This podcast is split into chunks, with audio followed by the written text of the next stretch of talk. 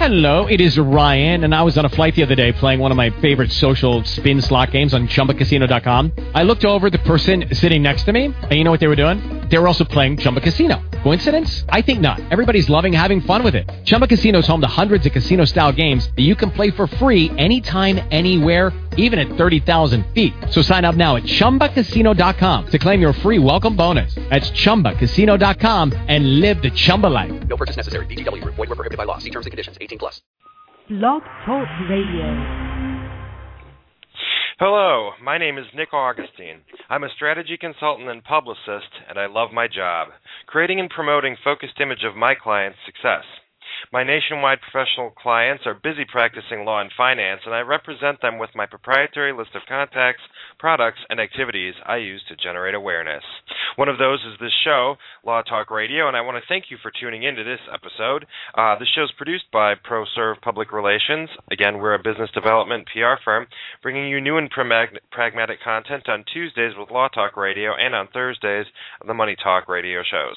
Uh, today is a special edition of Law Talk Radio uh, appearing on Tuesday here. We're continuing our series with Donna Adler. Um, this title of this show is Civil Liberties Examined Post 9 11 with Donna Adler, Part 5. Chicago civil rights attorney Donna Adler walks us through the statute sta- the status of civil liberties in the U.S. following the September 11th attacks. This, again, is the fifth show in our 10 part series examining the 9 11 Commission report, among uh, many other things. Having practiced law for 25 years, over 25 years in the Chicago area, attorney Donna Adler has built her career incorporating education and service to local, professional, and business communities. Donna Adler's outreach includes advising on legal issues in several practice areas, including without limitation, general, civil, general and civil and commercial litigation, criminal defense, and administrative law. At Donna Adler's office is located in DuPage County in Oakbrook Terrace, and her website with more information is Donna M. Adler Law LLC.com. Again, Donna M. Adler Law LLC.com. We do want to welcome callers this morning. If you would like to offer your comment or ask a question, you may call into our show by dialing 917-889-9732 and pressing option 1 to be placed in the caller queue. The telephone number again is 917-889-9732. By way of general disclaimer, this is a general information program, and the advice shared on this show does not constitute professional advice. Communication with attorneys and finance professionals on our show does not give rise to client relationships. ProServe PR does not necessarily endorse all the opinions expressed by guests. Finally, all callers are confidential. All rights to this broadcast are reserved. Again, if you have an upcoming event you want to promote on our show, please let us know. Again, ProServe Public Relations is a full service PR agency focused on law and financial industries. We serve our clients with content development, event management, and media relations. Give me a call at 312 505 2604 to talk about how I can help you. Again, 312 505 2604. Subject matter of today's show Civil Liberties Examined Post 9 11 with Donna Adler, Part 5. Many attorneys uh, oh, hold on. Wrong spot. Sometimes we oops. I want to read you the right subject matter description. I can do that, Nick. All right, take it, Donna. All right. Uh, first of all, the the website is uh, http, you know, the double slash stuff, www.donnamadler adlerlawllc.com. Uh, we've been doing this series on 9/11. Um, the first item on the agenda being to go carefully through the 9/11 Commission report and present um, some of the findings by the 9/11 Commission, and then uh, to look at the recommendations of the 9/11 Commission uh, in detail with that material in context. Thereafter, um, the agenda is to take a look at legislation. We are in the middle, um, after having last time talked about how Al Qaeda rose to prominence, examining what our government knew about it, and also uh, how our government was operating at the time, so that we can understand more clearly why um, 9/11 happened. You know, where certain things missed. Our program today is focused on this: what we knew about Al Qaeda's rising to prominence, and somewhat on um, what kind of intergovernmental cooperation there was and how some agencies were structured either to um, respond efficiently or not. This may take us two shows, may take us only one. So either next time or the time after that, we'll get to the 9/11 recommendations, and then we'll start looking at some of the legislations. That's where we are today. I want to preface my remarks um, on this radio program by saying that as I was studying in preparation for um, this radio show this morning, there were a couple things that hit me um, concerning the material we're covering. This is a conclusion I've drawn, um, so I'm going to just offer this for for what it's worth. I'm, there are probably all kinds of problems with this set of suggestions, but I think that one of the um, overriding problems was that the the um, terrorist threat was not sufficiently defined in the early years following the um, following the meltdown of the Soviet Union. In 1991, the um, Soviet Union collapsed. I remember very vividly watching all the footage of the Berlin Wall coming down, and I remember thinking as I watched um, the wall coming down that um, this was a joyous time for the um, certainly for the German people and for many others um, that that communism had um, collapsed in in the Soviet Union, or at least it looked that that's the way it would be. Uh, but there was a concern that I remember very markedly focusing on in, in my own mind, and that was, my God, for years, um, the Soviet Union has been stockpiling nuclear weapons, and there's been this arms race. What's going to happen uh, to all those arms? Can we now expect there to be a black market in nuclear arms? What kind of problems? What kinds of problems will this development give rise to on on a defense. And I remember very markedly thinking about that. I think that there are probably people in the government who um, had that same thought. I would be astounded if there weren't. But it seemed to take a very long time to shift during the decade of the 90s from a mentality that was Cold War focused in a number of our government agencies the FBI, the CIA, the State Department, um, the Federal Aviation Administration um, to a mentality that really appreciated that the world was going to be a different place, and there was this problem with um, there was this problem with that stockpile of nuclear arms that radical groups might want to take advantage of. Now, thank God we haven't had anything like a, a nuclear holocaust, but that was just part of the problem with definition, I think. Um, the second kind of problem with de- definition we were already seeing when um, President Bush, second President Bush, was explaining to the American people that there was this group called Al Qaeda. The American public just weren't on um, top of the terrorist threat by that time. And it seems astounding to me, given what our government knew about it, that um, we would not have been more aware of it as as as a public. And the other thing that surprises me in retrospect was that during those days that President Bush was uh, explaining what his strategy was going to be, um, it's there there was such a dust, disjunct between what he was saying and the public understanding. Um, all the all the rhetoric about um, how we were going to fight a war that it was of indefinite duration. These things don't fall well um, on the ears of, of free people as they think, well, I'm not sure we have the resources to wage a war of indefinite duration. But I think that if there had been some effort publicly to try to define the threat, um, one way to have done it by then that might have been realistic in hindsight. And I'm not saying that it was realistic, but I think it might have been realistic. There may be problems with this kind of definition, but I think a beginning of discussion for um, defining this kind of threat might have been to say um, we're going to start recognizing these groups as non-state actors, okay, which they were, and that was that was known. But we're going to say the non-state actor comprising an organization, a network, an association with military capability that is training others to commit violent terrorist acts or is committing terrorist acts on its own should be regarded as a rogue sovereign upon which war can legitimately be declared under circumstances justifying war on any other sovereign state. Second part of that that I, I, I, I might have um, hashed out was the countries hosting such non-state actors are the allies and aiders and abettors in league with the agendas of those groups if the government sanctioned the presence of such groups and that presence is not against the governmental will. We know in many cases that the presence of non state actors is against the governmental will, and in that kind of case, you would not want to label a country that way. And you might then say that war is justified against them just as it is justified against the rogue sovereign if they are in league knowingly then I would uh, the third prong and say NGOs because uh, uh, these um, non-government organizations were uh, vehicles through which Bin Laden's network funneled money. That NGOs knowingly laundering money for non-state actors of the type described should be dissolved and the principals prosecuted criminally and, where appropriate, tried for treason.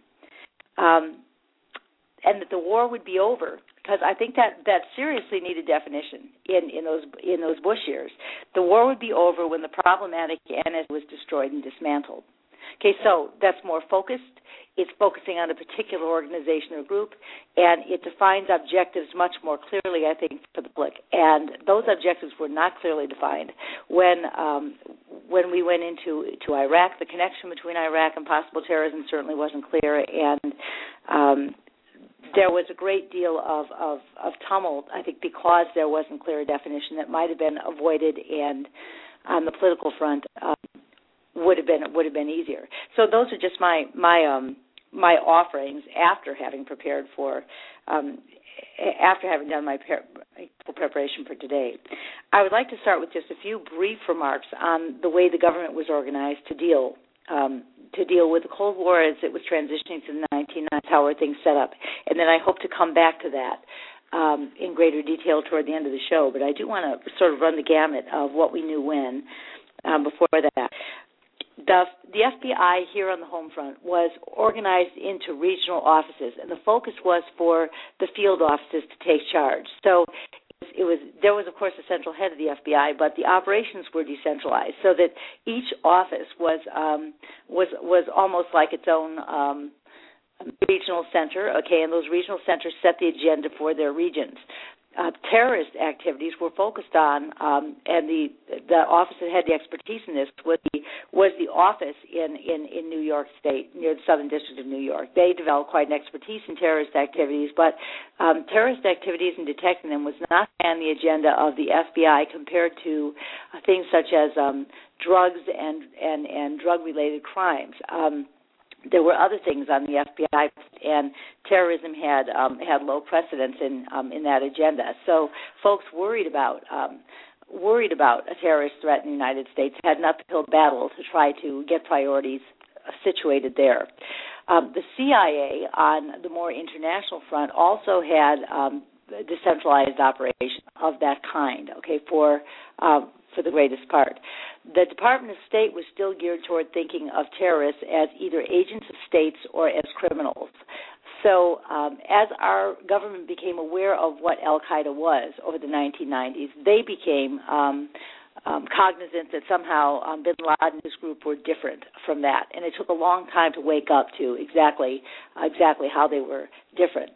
The Federal Aviation Administration again. Um, I'll come back I come back against with um, with some vitriol because uh, in my preparation for today, as I was as I was um, as I was reading that the the FAA had apprehended um, only 12 terrorists th- through um, some kind of, of period of time in the 1990s. That at the same time, try to locate the year as we we go on with the show, but um, at the same time, the Department of State had prepared a terrorist watch list. Okay, that was that was quite extensive, and the FAA was not making um, was not making use of that. So I began to wonder why, how could there be such a gap in uh, in knowledge when the DOS terrorist watch list um, should have been within easy access to a member of the FAA simply by um, making a few phone calls or, or, knowing um, who to contact to get that information. You know, if if you don't know exactly who to contact for it, and now I think that uh, much of that watch, watch list is. Um, I don't know whether that watch list is on the web, but I know that um, state sponsors of terrorism have been. Um, you can access that kind of information uh, from DOS, but it, it should have been not problematic for the Federal Aviation Administration to communicate with the uh, Department of State about a terrorist watch list and put um, the individuals on that list, um, um, develop some kind of network to um, create a guard against individuals individuals on on that list. So those are just prefatory remarks, and we'll come back to more more um, concerning how the government was organized um, later. But um, there may have been a little bit of false optimism too, as the 1990s started out uh, with our ability effectively to address terrorist issues, and that was precisely because the Southern District of New York um, U.S. Attorney's Office and the FBI office there were so on top of the problem. When the World Trade Center when the World Trade Center bombing occurred in February of 1993, uh, the FBI was pretty efficient at tracking down the the people who were involved, and those folks were those folks were prosecuted. And the uh, the FBI uh, New York field office swung into action. Um, they cooperated with the Southern District of New York. Um, people were prosecuted and and jailed. So that was a resounding success. Um, law enforcement mechanisms alone, though, were not going to be um, sufficient to root out uh, the possibility of terrorist activity um, here at home. When law enforcement swings into action, it, ha- it happens um, after the event. It's not it's not preemptive in its orientation. So that is only one prong of um, of what needs to be concentrated on. All right, now I'd like to move on to um, to the chronology from say 1995 to 2001, and we'll try to um, get through as much of that as possible. We have sort of two shows devoted to these matters, so if we don't get quite to 2001, we can finish that up next time and then do the examination of the 9/11 um, Commission recommendations in the in the show following. Well, by 1995 the National Intelligence Estimate was um, was warning about a, a, new style of terrorism. Um, although a lot of people continue to think, and, and, the government continued to think of terrorists as agents of state um, acting, you know, like the Hezbollah acting for Iran in the Khobar Towers incident, or as domestic criminals. Um, 9/11 Commission um, reports that the elimination um, a targeted elimination of Al Qaeda was not a clear strategic objective before 9/11. Okay, that is that's astounding, but I think it's it's true as you as you read their findings. The period of the 90s was a period of time in which um, people were waking up to what Al Qaeda was. It took just took too long. Until 1996, um, hardly anybody in the government understood that um, that Al Qaeda was this this network almost like its own, uh, almost like its own own government. In 1992, the, the Department of State detected uh, Bin Laden's money in aid to Yemeni terrorists who set a bomb to kill U.S. troops in Aden in 1992. In 1993, the CIA noted that bin Laden had paid for training of Egyptian terrorists in the Sudan. And if you'll recall our show last um, time, I think I had mentioned three countries that were uh, really problematic in this whole scenario as um, state sponsors of terrorism, although the government would define that term differently than than than I would. I think that Iran definitely was um, has has hosted terrorists for a long time. That um, that um, Saudi Arabia is problematic in its um, sponsorship of fundamentalist groups that produce these people. Pakistan is certainly problematic. Um, the Sudan is another um, problematic um, area of the world, or was at, at that time. In 1992 or 93, the Department of State um, saw suspicious links between bin Laden and Omar Abdul Rahman, who was the blind sheik in New York who had something to do with that World Trade Center bombing. And he commented that bin Laden seemed, um, the, the Department of State officials commented that bin Laden seemed committed to financing jihads against anti Islamic regimes worldwide. After Sudan was designated as a state sponsored terrorism in 1993, um, bin Laden was put on the tip watch list of the State Department and that move might have prevented his getting a visa had he tried to enter the U.S. So that was a good thing that he was put on that tip-off list at that point in 1993. In 1997, though, the CIA Counterterrorism Center, a group that had specially formed, it was the Bin Laden unit in the CIA, was still calling him an extremist financier. So they didn't really have, even the CIA, a um, a real appreciation of of um, of what he was and how he was, organized. And just a side note about uh, the CIA. Uh, the CIA was very active in trying to uh, launch um, launch action agendas against Bin Laden all throughout the 90s. But I think that the CIA was somewhat crippled both in its its confidence. It was careful, I have to say that, and I can't argue with the judgment calls made um, in the 1990s about putting together plans and then um, setting them aside um, because people were afraid they were not going to work, and the CIA was in you know in dialogue with with the White House and with the FBI and with other intelligence agencies in in connection with uh, some of the action plans. But I think that so I can't argue with the judgment calls, and and subject to my saying that, I would say I think that um, perhaps um, although I can't argue with the judgment calls, some of those judgment calls might have been different if people had had more confidence in um, the CIA, which was hard to have. Okay, give track record of the CIA in um, certain other instances of botched operations, and the memory of those things um, was was um, was very clear and vivid. I think during this period, both for the CIA and for other agencies uh, dealing with the CIA. But in 1996, the CIA set up a special unit, and they haven't, by the way, um, done much to. They they haven't, by the way, I done much to inspire confidence with some of the things we saw go on in the war in Iraq. Um, but the CIA set up a special unit of a dozen officers to analyze intelligence and plan operations against Bin Laden in 1996. So that was a good span of time before 2001. They set up a virtual station and um, they wanted to set up a virtual station, and they were going to concentrate that virtual station on on terrorist financial links. The officer that was running the Islamic extremist extremist branch of the Counterterrorism Center um, was very knowledgeable about Afghanistan, and he had noted a stream of reports about Bin Laden and Al Qaeda, and he had um, suggested that uh, he had suggested that Cohen, who is the head of the uh, Cohen, the head of the CIA's Directorate of Operations, focus on Bin Laden. So out of that suggestion um, came this focus, but the uh, virtual unit did not get off the ground right away. Now, in May of 1996, you'll recall, Bin Laden left the Sudan for Afghanistan. In uh, 1996, there was an intelligence breakthrough uh, about Bin Laden. Jamal Ahmed Al Fadl walked into the U.S. Embassy in Africa, and he um, established um, to their satisfaction that he'd been a senior employee of, Bin Laden. Um, he provided a lot of information about um, Bin Laden and Al Qaeda and the creation of that network, its character, its intentions, and the direction it was intending to go in. There was a corroborating incident that came from um, another walk-in um, source at a different U.S. embassy.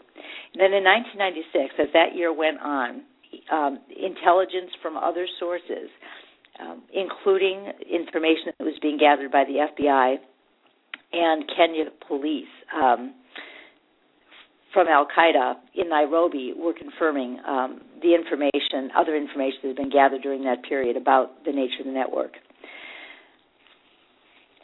In 1997, the CIA's Bin Laden unit um, learned that Bin Laden was more than a financier. Okay, that it learned that it had a military committee planning attacks against U.S. interests worldwide. That it was actively trying to obtain nuclear materials. By that time, um, analysts that were assigned to the Bin Laden unit had found links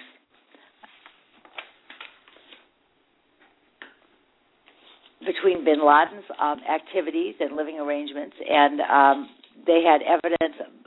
They had evidence between his location and his money, and um, they had links to the Taliban at that point. And the CIA's um, people on the ground, um, the sources they were using were near to providing real-time information about him in um, 1997 at that time. So to um, clarify, the government was getting um, information about his contacts, and they were giving uh, being, being given intelligence about his real movements, his business activities, his security and living arrangements, and um, assets on the ground were helping to provide evidence that he was spending large amounts of money helping the Taliban. In the fall of 1997, the Bin Laden unit roughed out a plan for um, Afghan tribals to capture Bin Laden and to hand him over for trial. Now, I think that there was um, always sort of a dispute about the reliability of these um, Afghan tribals in terms of capture. But cabinet level, um, in early 1998, a cabinet level um, principals committee um, gave this concept of the capture of Bin Laden by Afghan tribals its its blessing. In June of 1998, so that was a bit later, a grand jury in the Southern District of New York issued an indictment against Bin Laden for conspiring to attack U.S. defense installations and the um, counterterrorist center the, the Bin Laden unit at the at the CIA knew that this that this was happening, that this indictment was going down. Um, upon the move to Afghanistan in May of 1996, Bin Laden became subject. Um, he became the subject of, the inter- of interest to the Department of State South Asia Bureau. In um, 1997, uh, Madeleine Albright was the Secretary of State, and a policy review indicated that the U.S. needed to pay more attention to Pakistan and Afghanistan. The Department of State worried was worried about the arms race. Okay, also worried about a possible war. This was its focus: a possible war between Pakistan and India, um, relating to um, this um, arms race and the nuclear testing. Uh, poss- possible nuclear testing between them. Um, after May of 1998, when both countries uh, surprised the U.S. by testing nuclear weapons, uh, those dangers became a daily and first order concern in the Department. So this came as a real surprise in May of 1998 that um, India and Pakistan both had nuclear weapons. How that um, could be a surprise to our intelligence community is another story. Um, very interesting that, that no one picked up on this. But the Department of State was then trying to formulate its Afghanistan um, policy um, in in that area. So it was worried about Pakistan and India. That was the first priority. Also, though, trying to formulate an Afghanistan policy. The Department of State in Afghanistan was concentrating on ending the civil war uh, that had continued there since the Soviet Union withdrew, and they had a proposal on the on the plate uh, on the plate for Union Oil Company of California to build a pipeline um, across um, Afghanistan. It was sort of a carrot that they were, they were trying to hold out to both sides in order to induce cooperation and end the Civil War. In April of 1998, um, the U.S. ambassador to the United Nations, um, Bill Richardson, led a de- delegation to South Asia, including um, to Af- Afghanistan in um, in that month and year. No U.S. official of, of such rank had been to um, Kabul for a long time, and he went to uh, promote negotiations that would end the civil war in um, view of the Muslims uh, of, of bin Laden's recent public call at that point, remember it had been in February of 1998, for Muslims to kill Americans everywhere, Richardson asked um, the Taliban to expel bin Laden. So after that, fatwa came down in February of 1998. There were active efforts to get Afghanistan and the Taliban to expel bin Laden. They answered that they did not know his whereabouts and that he was not a threat to the U.S. Now, whether they knew his whereabouts, who knows? Um, at that point, whether it was true that they didn't know his exact whereabouts. If you'll remember from last time's um, last time's show, it took um, a little while for Bin Laden to um, warm up to the Taliban and for uh, there to be some cooperation between them, but he had focused on them as a group to help him. Um, well, not that far after he arrived in if, in Afghanistan in 1996, so probably by April of 1998, the Taliban would have known uh, where he was. The um, plan in 1997 to capture Bin Laden, that plan about the tribals of the Bin Laden unit, what what was going on with that? Well, initially, the tribals were supposed to ambush, ambush bin Laden in his travel between Kandahar, the Taliban capital, and Tarnak Farms, which was where he lived. And Tarnak Farms was this complex of about 80 mud brick buildings um, surrounded by a 10 foot wall. The CIA officers mapped um, mapping the site um, had cut off the houses that would belong to Bin Laden's wives and um, made a decision between that and the house in which he was the house he was most likely to sleep in. Um, Nick, are we getting ready for break? Yeah, we could take a break now. You is it a good time oh. to take a break? No, I was just I was just unsure. Um, sometimes in this um, in this um, hefty weather, no, I'm not ready for break. I can go on. If you're ready for break, we can do it. I just wasn't let's, sure. Yeah, let's pause. Sometimes sometimes I lose my internet phone connection in um, in weather where the wind's blowing hard. So I thought to myself, have I lost Nick? No. no, no, no. I'm still here. I um we have uh one fewer message today, but I do have an event to tell people about. Um, this is a really uh, good event, and I'll give you the background. Uh, it, this is a CLE I'm going to tell you about um, called Exploring the Issues in Substance Abuse, Confirming Use, Treating Use, and Prevention of Further Use in this upcoming seminar by Nancy Minard and uh, Leaded Limited presents this. Uh, some of the news in the background. In the last two weeks, the headlines about substance abuse have been alarming. Heroin use is on the rise. Drug deaths outnumber auto fatalities, drinking and the cost of productivity in the workplace uh, are again outnumbered by drug de- by drug use recently. Uh, all these topics have a bearing on the cases that are brought to the bench, and you need to be current in your knowledge if you're an attorney practicing in any area that um, may be impacted by this. When your client alleges the other party is abusing drugs or alcohol, do you know how important it is to both parties to find out the and protect the clients, children, and others? Well, this series uh, is it's a CLE, and it's called again "New Threats and Concerns in Drug Use, Abuse, and Addiction in the 21st Century." Four hours of professional responsibility credit. Uh, who should attend? Judges, family law, criminal law attorneys, and law students as well. Takes place on November 18th, 2011, from 12:30 to 5 p.m. Uh, so it's a half day event. It's at the East Bank Club at 500 North Kingsbury. Free parking is included with tuition. Presenters at this event are number one, the Honorable Helene Berger, who's a Circuit Court of Cook County Justice and moderator, uh, Dr. Bruce Jeffries of the National Screening Centers. He's coming all the way from Houston, Texas, um, and also an expert witness in over a thousand cases. Ed Noakes uh, from the Illinois area is a treatment provider. Uh, again, this is produced by Leaded Limited. You can contact Nancy Minard uh, for more information and to register. And her email is Nancy N A N C Y L E D D E D at gmail.com. So Nancy Leaded at gmail.com. Again, N A N C Y L E D D E D at gmail.com. Special rates do apply for students and governmental agencies and groups for this event. Again, a very uh, good CLE. Four credits of professional responsibility. Um, real industry experts here who are attacking and addressing uh, some of the issues in drug use. I know that uh, October was a, a drug prevention month, and, and October 29th, this last Saturday, there was a prescription med turn-in program uh, being being offered by several local municipalities because it is a problem when our children are abusing prescription medications. Uh, so many of us think about illegal narcotics as being the main problem, but prescription medications are very scary uh, as well. So just wanted to let you know about that. Now back to our show with Donna Adler. Again, we're today talking about uh, this is show five in our series on 9/11 Commission report and the events post 9/11. And today we're focusing on some intergovernmental issues.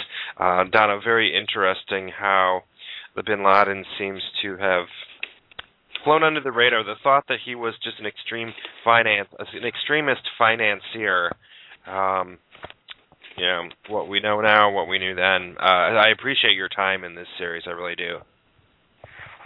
Oh no, you're you're welcome um, for that, Nick. I think that I wouldn't so much say that um, that Bin Laden was under the radar screen. I think he was under the radar screen, but what was under the radar screen for a long time was the exact nature of the of the right. organization he headed, and it was difficult to um, track down his objectives. So a lot about that organization remained under the radar screen for a long time, and it, it took a long time to sort of bubble up to the consciousness uh, at, at the requisite level of of um, people in key you know agencies of our government.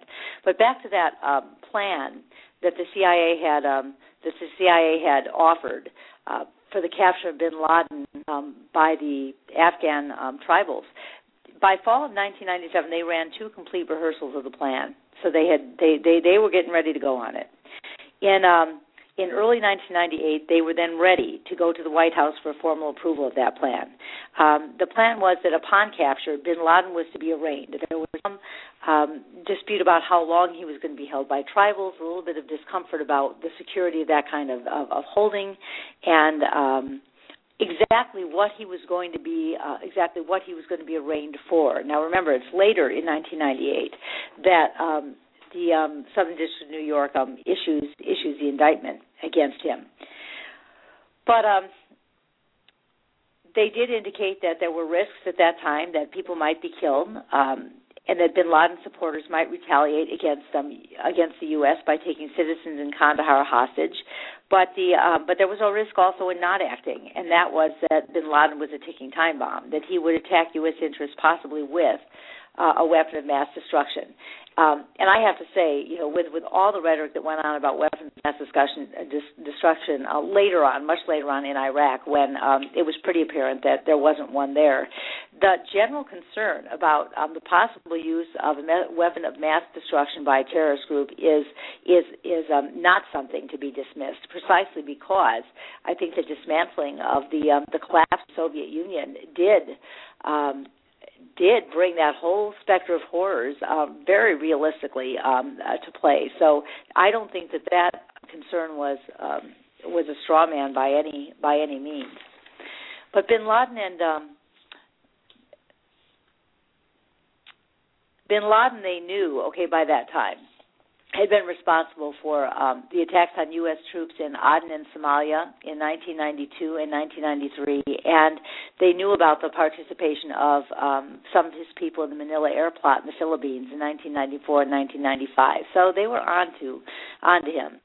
Um, by 1997, the Bin Laden station um, had been, as I said, was working on plans for offensive operations, and um, and in 1998 they were ready to uh, go for approval of this in approval of this in the White House.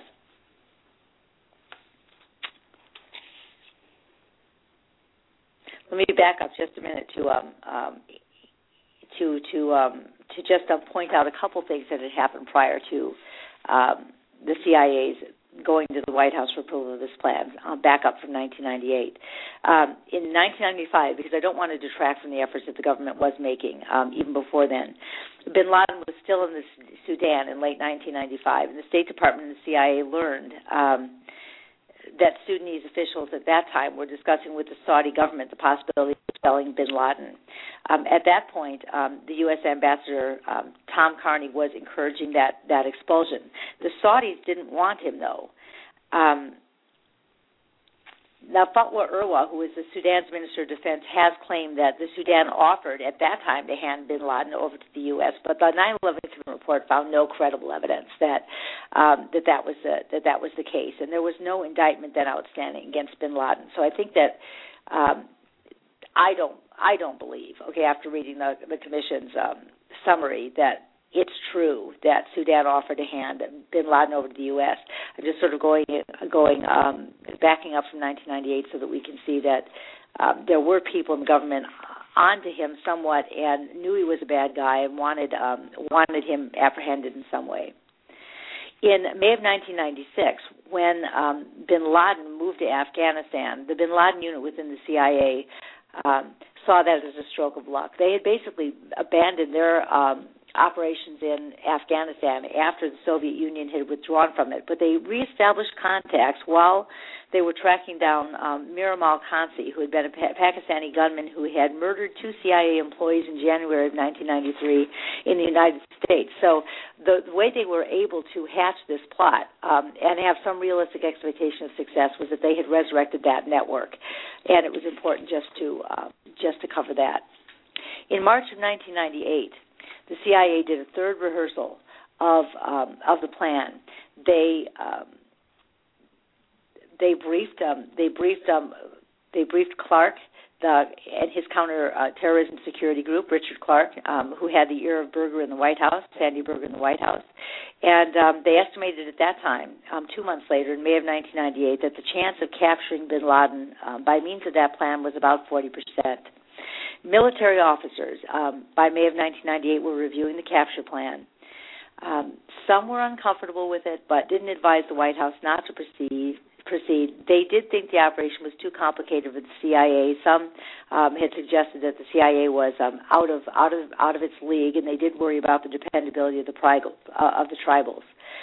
Um, he also wanted to know what actual Sandy Berger wanted to know at that time what actual hard evidence um, at this point there was against bin Laden for the purposes of um, bringing him back to the United States, arraigning him, and, and trying him.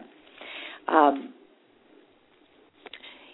in May of 1998, um, CIA managers reviewed okay their memo about the plan, and they drafted a memo of notification, which was a legal document authorizing the, the capture there was discussion about this document. That was um, a document prerequisite to, preliminary to, and um, necessary to going forward with the operation. But it uh, it sparked another round of discussions Um, and that that round of discussions brought out unease among senior CIA managers, even about the about paramilitary covert action, um, and that had been become ingrained. This um, reservation about paramilitary covert actions, because the CIA had had some incidents in which the um, paramilitary action had not um, turned out as they expected, and so they were much more cautious about approving uh, plans going forward. So its senior management in May, in May of 1998 was beginning to get cold feet um, cold feet about the plan.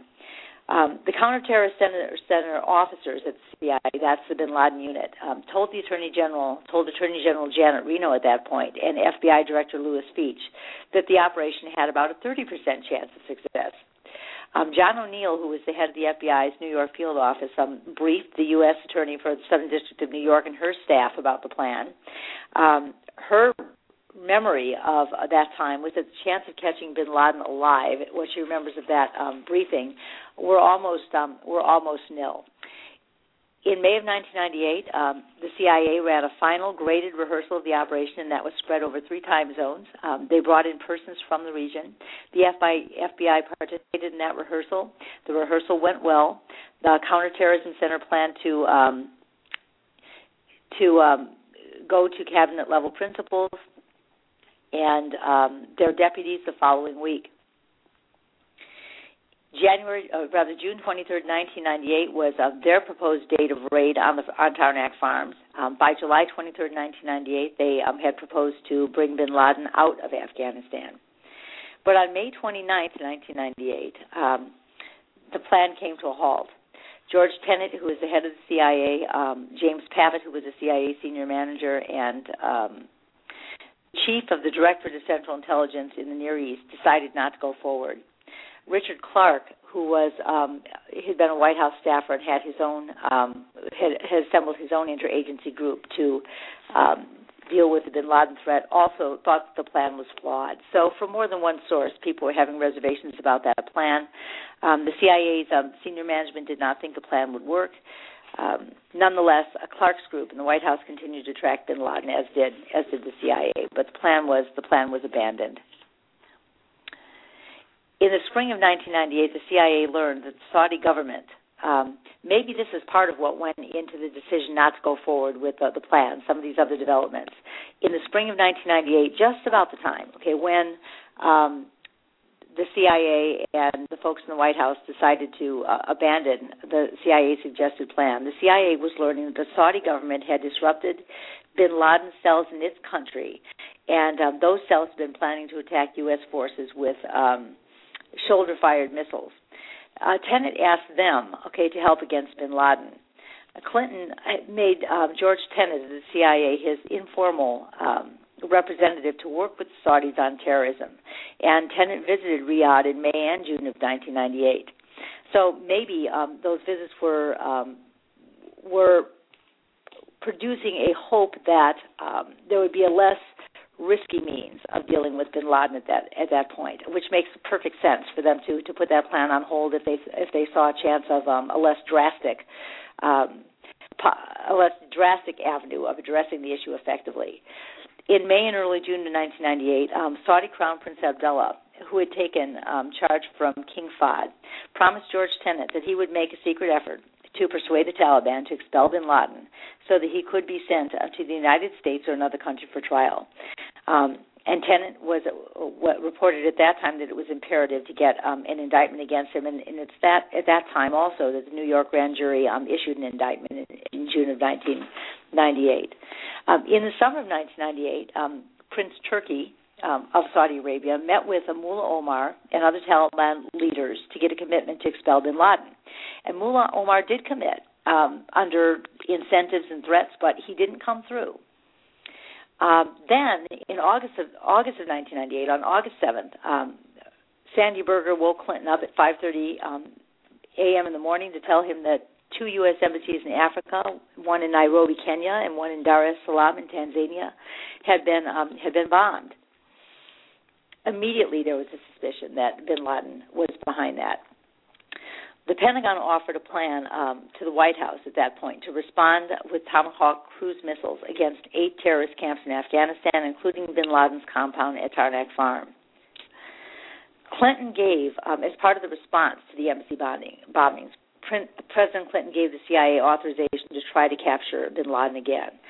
Um, an executive order froze um, financial holdings that could be linked to bin Laden. Okay, so they had authority to freeze assets um, if they could link them to him, and they had the authority again to go on an all capture plan of, of bin Laden. Tenet, um, George Tenet went to a principals meeting um, with intelligence that um, terrorist leaders were um, going to gather at Khost, Afghanistan, um, to plan future attacks. Several hundred terrorist leaders were expected to attend that gathering um, that they had found out about. It was um, Khost, Afga- Afghanistan was located away from civilian population centers, and it was overwhelming, overwhelmingly populated by jihadists. Um, the gathering there at the White House, um, the the principals meeting. I shouldn't say the gathering there at the White House. I don't know exactly where they met, but um, it was it was the principals meeting gathered everybody together who was working um, on this issue and who had um, decision making authority with respect to what to do. They reached a consensus to attack um, that jihadist convention. On August 11th, General Zinni received orders to prepare detailed plans for a strike against um, against the Afghanistan sites that had been selected.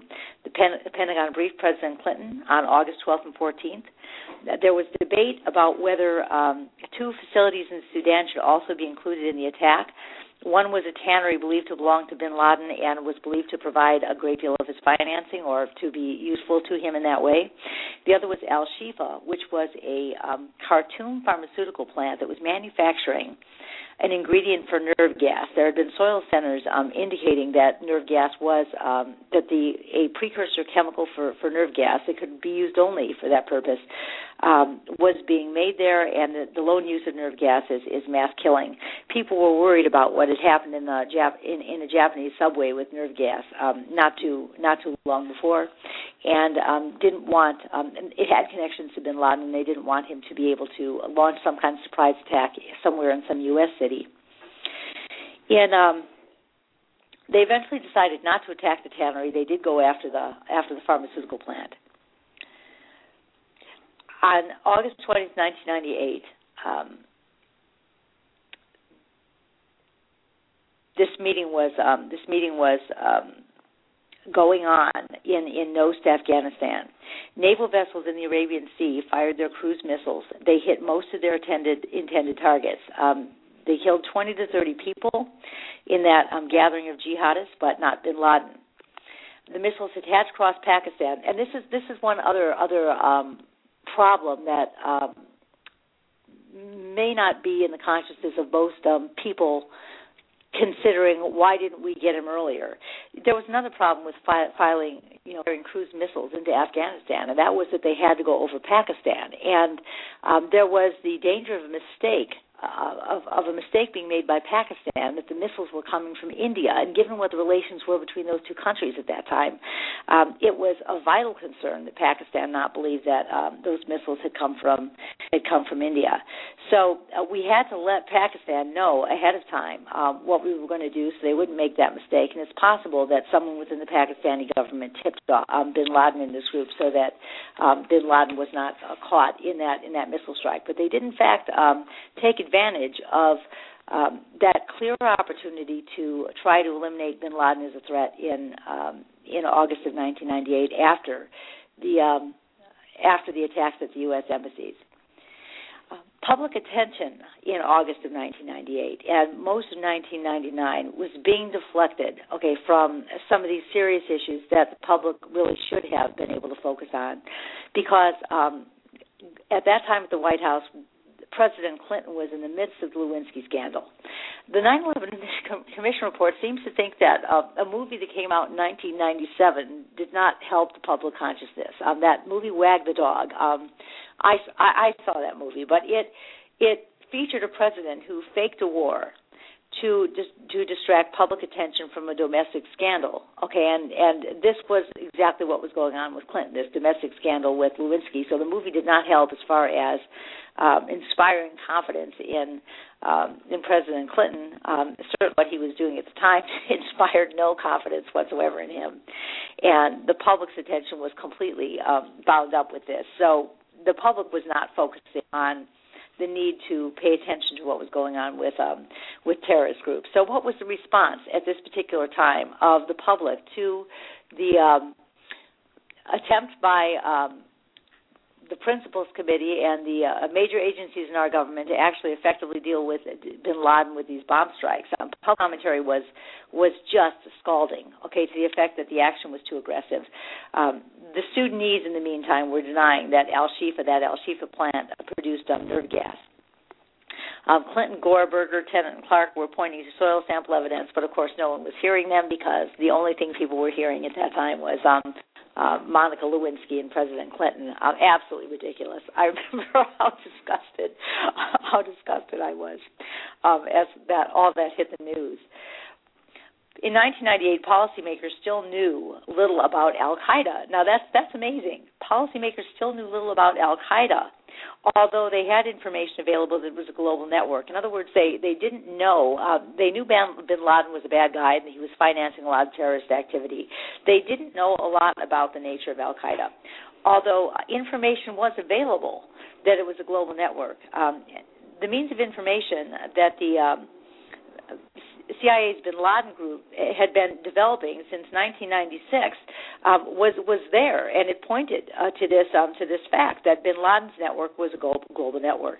But this information had not yet been pulled together and synthesized for the rest of the government. Um, that's amazing. That's one of those instances, one of those cases where you say, why not? Okay, why hadn't it been pulled together and synthesized for the rest of the government? Um, why wasn't information packaged in a way that uh, would communicate as clearly as it did to the CIA what the nature and extent of this network was and what's inten- what its intentions and goals were? So there's there's a question I have in my mind about uh, why um, that information had not been pulled together yet and why it wasn't disseminated to the rest of the government. Certainly, the CIA was in in conversation um, with with um, other intelligence agency heads at those principal meeting principals meetings, and um, they were planning these um, these these um, capture scenarios. So there were others who were aware that there was a serious threat from Bin Laden and Al Qaeda, but um, somehow they weren't uh, aware of the depth of the the depth of the threat. In the meantime, let's let's back up a little bit since 1995 or 1996, the U.S. had committed um, other things going on that distracted attention from uh, the terrorist threat. Because because of 9/11, we we focus on that and say, well, where were their heads? You know, why didn't they see this? Why didn't they see this coming? There were other things going on. Um, since 1995 or 96, the U.S. had committed um, serious uh, military resources to the Balkans. Um, they were maintaining a NATO-led um, force there and um, they were beginning to consider um, combat operations against Serbia to uh, to protect Muslims there from ethnic cleansing. In October of 1998, there were airstrikes in Serbia, and also there was a possibility of uh, major operations against Iraq because of um, Saddam Hussein's obstruction of the UN inspection regime there. So after the response to the embassy bombings and the um, you know Tomahawk cruise missiles, missiles going into Afghanistan, there were other things on the plate of of, of um, our governmental leaders militarily that um, would have helped to put um, Bin Laden and his network sort of on a back. They were never on a back burner. I think that's inaccurate. But to the priorities were such that those other things were being addressed um, addressed first.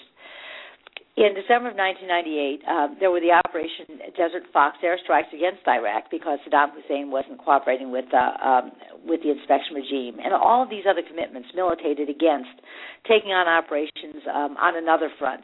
This time, this um, new terrorist threat based in Afghanistan. Um, Richard Clarke, though, who was um, he was not in the CIA, he had he had his career as a staffer, okay, in, um, the, sort of the White House realm he had had direct access to the ear of Sandy Berger, um, and he was deeply concerned about um, about Bin Laden. So between him and the CIA Bin Laden unit, there were avenues of communicating the seriousness of the threat. He developed something he called the Political Military Plan um, Delenda, Delenda referring to um, the destruction of a threat, and it was a quite significant paper. It proposed that there be diplomacy um, as, as, a plan to deal with bin Laden, to deny bin Laden sanctuary. So the U.S. would work with other countries um, to have them deny bin Laden's sanctuary. it included covert action to disrupt terrorist activities. It contemplated the capture of bin Laden and um, bringing, bringing him, bin Laden and his deputies, and to bring them here to the U.S. for trial. Um, it contemplated drying up the money supply, so getting a, a better handle on where the money was was coming from, and to prepare for um, to prepare for military action. Um, this was never formally adopted. This plan was never formally adopted by um, by the Principals Committee. It contemplated some rolling attacks. Sandy Berger um, and the Defense Secretary uh, Cohen and Clinton were unconvinced about those those rolling attacks. Um, they were worried about uh, a point that came out in the Economist magazine that attacks that missed Bin Laden would only enhance his status and bring him more recruits. Um, U.S. civilians um, U.S. citizens were uh, the U.S. had been criticized. U.S. citizens and others were criticizing the U.S. for the 1998 um, Iraqi airstrikes at this point, and also the 1999 Serbia airstrike. So uh, the U.S. at this time did not want to seem did not want to seem bomb happy. Uh, so there was a lot going on in this period of time that um, would have conditioned the um, immediate would have conditioned immediate plans to go into Afghanistan to take bin Laden. You really can't argue when you see everything in context. You can't argue with the judgment calls. They were judgment calls. Um, who is to say that they were wrong judgment calls at the time? They were concerned about about what was actually going to be effective. In the last week of August of 1998, um, the uh, Principals Committee considered further strikes. Okay, but they weren't confident that they could articulate a, a, they they could create a clearly articulated rationale to justify further strikes. There was um, consideration that the Department of the Defense take the lead in championing championing a national effort to change the national strategy uh, regarding these terrorist groups, just to completely develop a new a national strategy to deal with terrorism, to put it on the on, on the front burner. But that didn't um, that did that did not happen after that time. After the August strikes, as I've mentioned before, diplomacy seemed better than military options um, because of developments happening in Saudi Arabia. The U.S. did issue a formal warning to the Taliban and Sudan that they would be held responsible for the attacks on Americans that occurred um, that were caused by the bin Laden network. In August of 1998, um, the U.S. Mullah Omar told the U.S. that um, strikes were counterproductive. But after those Tomahawk strikes, he um, indicated that he would be open to um, dialoguing about bin Laden's presence in Afghanistan. In September of 1998, though, when the Saudi um, when the Saudi emissary asked whether Mullah Omar um, would keep his promise to expel bin Laden, um, Mullah Mullah Omar said that he he would not honor it, and then Riyadh suspended diplomatic relations with the Taliban at that point, and um, Crown Prince Abdullah told President Clinton about um, those developments. Um, now, what was going on with um, with with our relationship with the Saudis? In um, 1997, and, and I do really think we need to um, re-examine our relationship with the Saudis. Uh, while they are a friendly presence for us to some extent in the in the Mid East, they they have not been called on the carpet. I think sufficiently for um, being a venue that um, actively supports a form of Islam that is fundamentalist. Okay, the the Wahhabist um, the Wahhabist version of um, of Islam, and um, that is the um, cultural um, the cultural pot from which uh, these people are being produced. Okay, so I think that um, we need to address that with um, need to address that with the Saudis, or should have addressed it with the Saudis um, at hey, that time. Donna. Yes. We're almost out of time for this hour, so it looks like talking about the Saudis maybe are beginning. Uh, Where we begin next time. Maybe yeah. begin next time. So lead us through. So next time, as we continue with the Saudis, what will we also talk about next time? Well, we'll finish, as I said, um, we'll finish the, the chronology up to 2001 with respect to what our government was trying to do about Bin Laden and um, the um, the the network that he founded. Um, as I mentioned, then we would would take on some of these questions of um, governmental organization and the way things, the the slow shift from being organized to deal with Cold War like problems to a new kind of threat after um, the Soviet Union collapsed. I had indicated at the top of the hour that I that I thought that uh, that shift took place um, over far too long a period of time that it should have been an immediate focus of, of our government that now that the Soviet government had collapsed, there was going to be this problem with um, perhaps a black market in nu- nuclear arms and uh, bad actors um, that were non-state actors trying to get hold of those, and that seemed to be not the focus, okay, or not a very clear priority for a very long time. For me, it would have been, um, as I said, that was the first thought I had. One of the first thoughts right. I had as I watched the the wall come down, and I'm amazed, okay, that um, it took so long to make that a top priority for um, for our national defense. So we're going to go into into some of those issues of how our government was organized um, toward the toward the Cold War and um, how it wasn't organized to deal with uh, the terrorist threat. To see um, how that fed into um, the occurrence of 9/11. I would also recommend before we break break up that um, Ali Soufan, um, who worked for the FBI, has written uh, a book that recently came out called The Black Banners. It's the inside story of 9/11 and the war against Al Qaeda. Um, he was definitely someone who was very much involved in in tracking Bin Laden and his network. I am reading that book right now. It it it promises to be a fascinating read, and I would recommend that to um, other people trying to um, educate themselves about All what's right. going on. Well, thank you so much, Donna, for your time, and thank you to all of our listeners out there. This is Nick Augustine for Law Talk Radio, and we'll see you for part six. Thanks again, everyone. Thank you. Lucky Land Casino asking people what's the weirdest place you've gotten lucky? Lucky? In line at the deli, I guess? Aha, in my dentist's office. More than once, actually. Do I have to say? Yes, you do. In the car before my kids' PTA meeting. Really? Yes. Excuse me, what's the weirdest place you've gotten lucky? I never win and tell. Well, there you have it. You can get lucky anywhere playing at LuckyLandSlots.com. Play for free right now. Are you feeling lucky? No purchase necessary. Void where prohibited by law. 18 plus. Terms and conditions apply. See website for details.